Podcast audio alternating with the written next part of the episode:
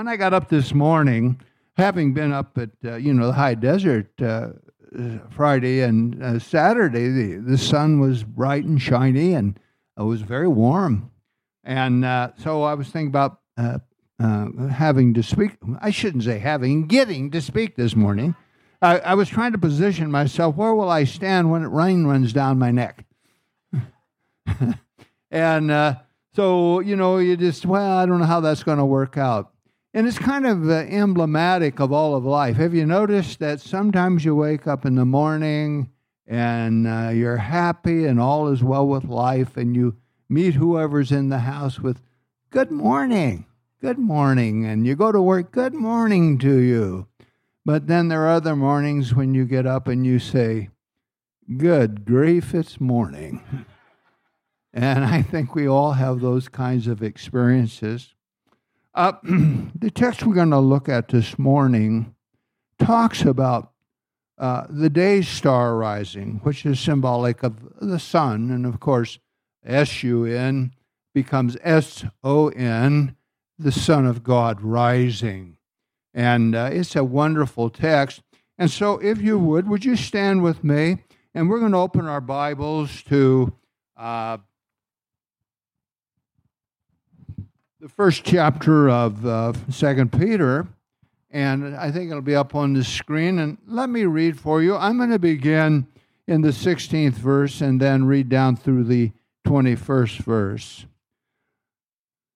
For we did not follow cleverly devised myths when we made known to you the power and coming of our Lord Jesus Christ, but we were, were eyewitnesses of his majesty.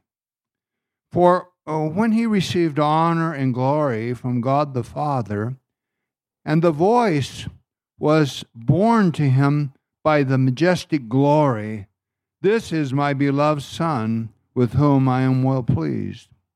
We ourselves heard that very voice borne from heaven, for we were with him in the holy mountain. And we have the prophetic word more fully confirmed, which you do well to pay attention to as a lamp shining in a dark place, until the day dawns and the morning star arises in your hearts, knowing that, first of all, that no prophecy of Scripture comes from someone's own interpretation, for no prophecy was ever produced by the will of man but men spoke from God as they were carried along by the Holy Spirit. Well, Lord, bless your word this morning and seal it to our hearts. I pray in Christ's name. Amen. You may be seated. American history records at least four periods of time that have been called the Great Awakening. And each of these awakenings, there was a, a return to God in our nation.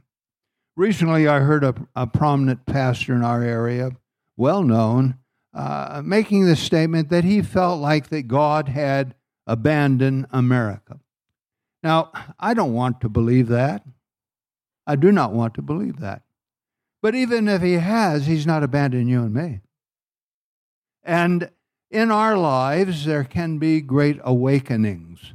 Uh, I've come to believe that it's it, it is a repeated experience. It's not just a one time thing that happens uh, because we're growing in life. Life is always changing, and we, we see God in a different light than we've seen Him in the past. Uh, we awaken to Him in a, a, deeper, fuller sense. He reveals uh, more of Himself to us. Uh, part of what I understand about God is as we disclose ourselves to Him, He discloses Himself to us. Uh, uh, on these uh, things we've been doing with the men on on our rides up. It's a two-hour drive to where we're going, and we uh, have three or four guys in our vehicles, and we just start talking about life. And uh, tell me about your family. Tell me about your job. What do you do for a living? Uh, what's God been doing in your just questions like that? And you just talk back and forth. Well, you notice that as you're talking to somebody, you're disclosing themselves uh, yourself to them. And that frees them then to disclose themselves to you. Now, if you think of Almighty God, you know, he's transcended, he's far above and far away. And yet he's as near as your breath. He is so near that he has come to live in you uh, by the third person of the Godhead, the Holy Spirit, lives right inside of you. And so this disclosing process is an ongoing thing. And as we reveal himself, ourselves to him, he reveals himself to us, and uh, we know more about him, and we, we, we open ourselves more fully to him. And in those experiences, there comes what I would call a great and glorious awakening, a reawakening, uh, even we could call it. Now, what are some of the elements of, uh, uh, uh of a reawakening? One of the things I like to share with people today, and, and I'm coming to realize it more and more, that God indeed is Alpha and Omega. He's beginning and He is the end of all things. Our God knows all that there is to know about what has been in the past. He knows all that there is to know about what will happen in the future. That's not foreign to him, it's not hidden to him. He knows all about that. I choose to believe, and I believe this to be true, that God is all about the process of the now. And when Jesus called you to be his disciple, he was calling you to come walk with me. We're on a journey together. We're walking together and we're developing an intimate relationship so his thoughts become our thoughts. His will becomes our will. His affections become our affections. And so that's the calling that we have in him. And it is in many ways a journey or a process. So, thinking about that, what some of the elements be in this process? Uh, for one thing, what I observe from this text is that uh, Peter, James, and John, when they were with Jesus on the Mount of Transfiguration and they saw Christ, somehow, I don't know how he did this. he kind of takes off the, the robe. I guess that's what I'd say with it, you know, the outer shell, whatever you want to call it, his, his human body, and radiant glory shines from him, and the essence of his Godhead uh, shines forth. And it's mesmerizing, it's frightening, it's, it's a holy moment. And then these two guys show up Elijah and Abra- uh, Elijah and Moses, and somehow Peter, James, and John recognize these guys that have been dead forever and ever who really weren't dead at all. How can that be? How can that be? Well, it's because our spirits are eternal. That's the part of us that's created in the image and likeness of God, and it cannot die. Now, it, uh, it has a couple of destinies.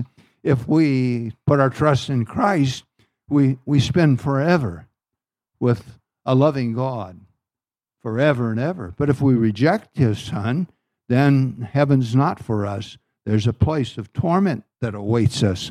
So, anyway, uh, uh, Christ is unveiled before them.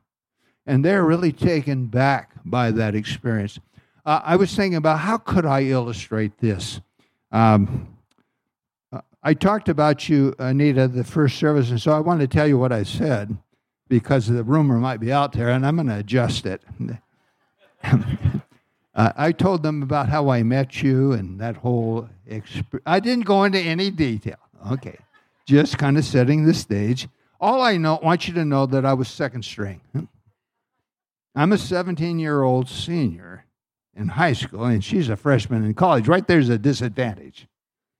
So she does go out with me one time, and then she's persecuted for righteousness' sake by the older uh, students at the Bible college she's dated a high school boy. So I was put on the back shelf. But uh, if nothing else, God has made me persistent. I still ride the zip line in my 80s. so, so, you know, the long and short of it, um, I think initially how we're attracted to one another is there's some physical thing going on there, and we're you look at that person and that person's appealing to you. you get to meet them, and your personalities kind of connect, and then the relations uh, continues on. At a certain point, I want to give you a word. The word is enamored. You become enamored by that person. You begin to love them in a, a deeper way. Now, uh, June the 11th um, of this year, we will be married 61 years. We are more enamored with one another today than we have ever been in life. But it's been a growing process. Now, what I told them, Anita, was that I'm generally right and you're generally wrong. But I'm adjusting that because you're present. you're generally right and I'm generally wrong. and since we're going to get away for a little while this week, I would just want to be un- I want to be very kind to you. so anyway, that you know, eh, are you enamored with Christ? Peter was. Is he dear to you? Are you growing in your relationship with him? Is he becoming altogether lovely to you? Uh, I really, more than just like Pastor Rod, I really love that guy. And it's been about a seven year getting to know one another. I think he is one of the most genuine persons I've ever met in my life.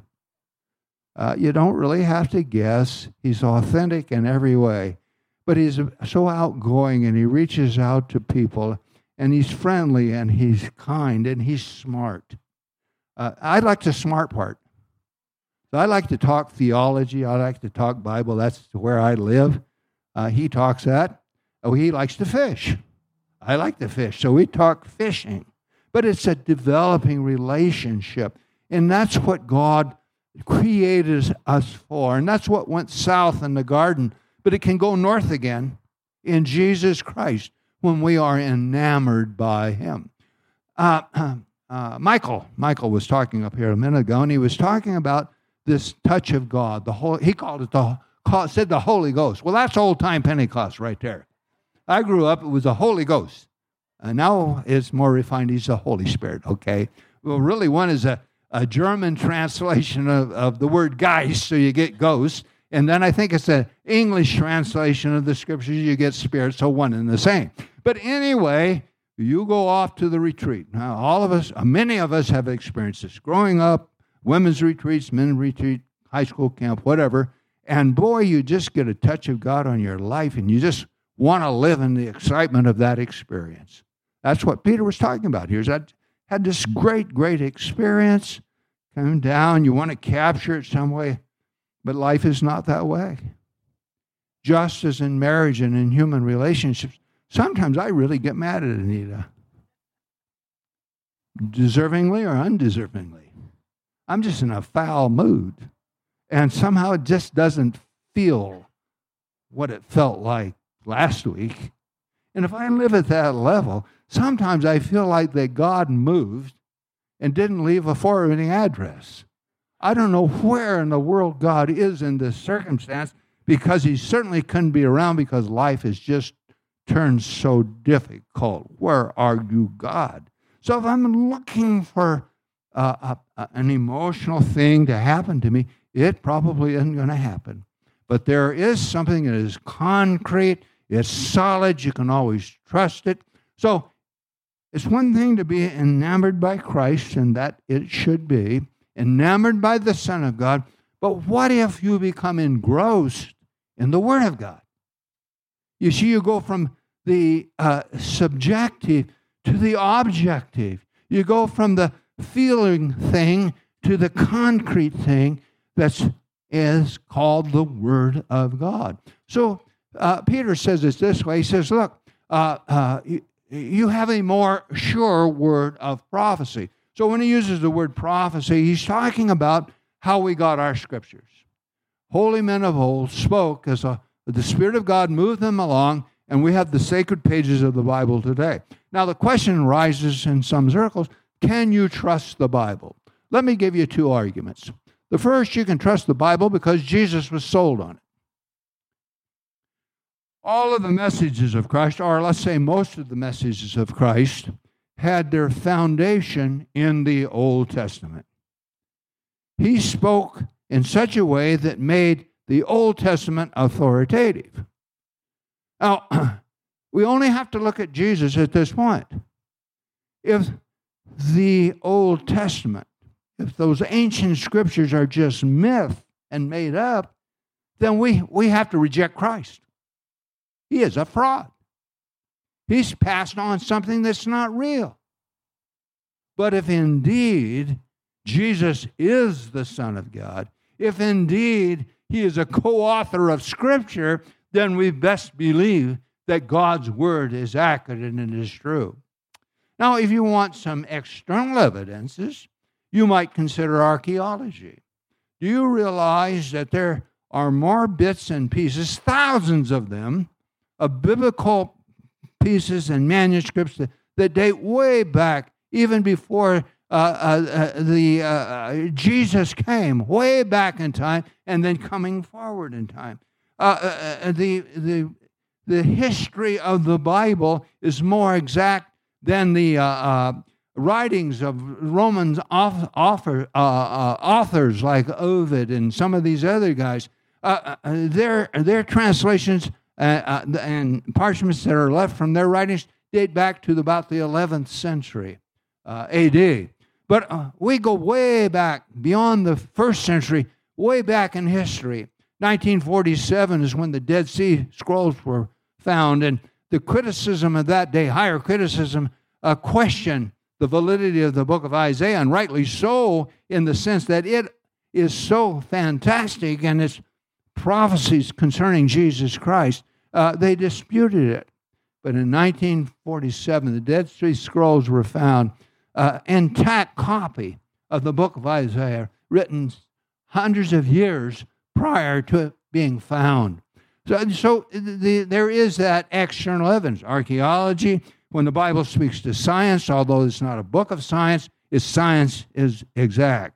Uh, it talks about the canopy of space. It talks about the whole water cycle, uh, evaporation, uh, it, and any time that the Bible speaks about science, it's accurate.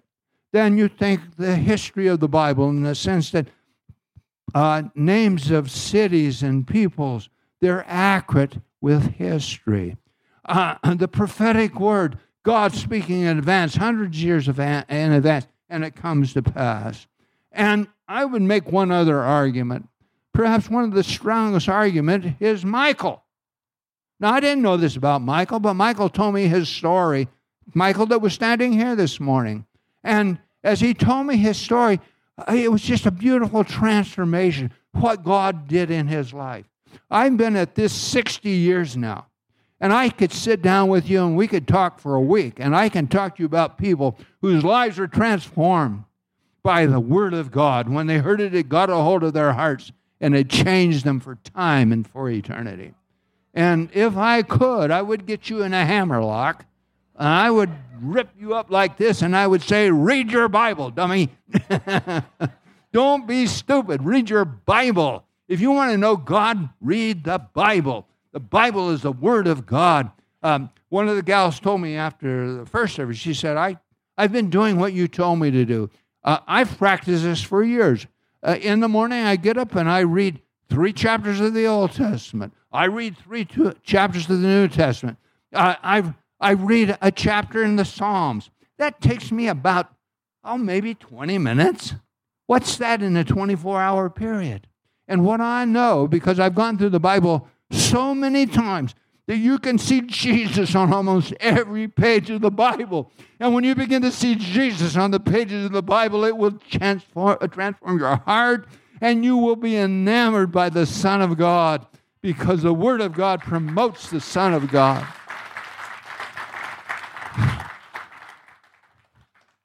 I have an affinity with this chapter.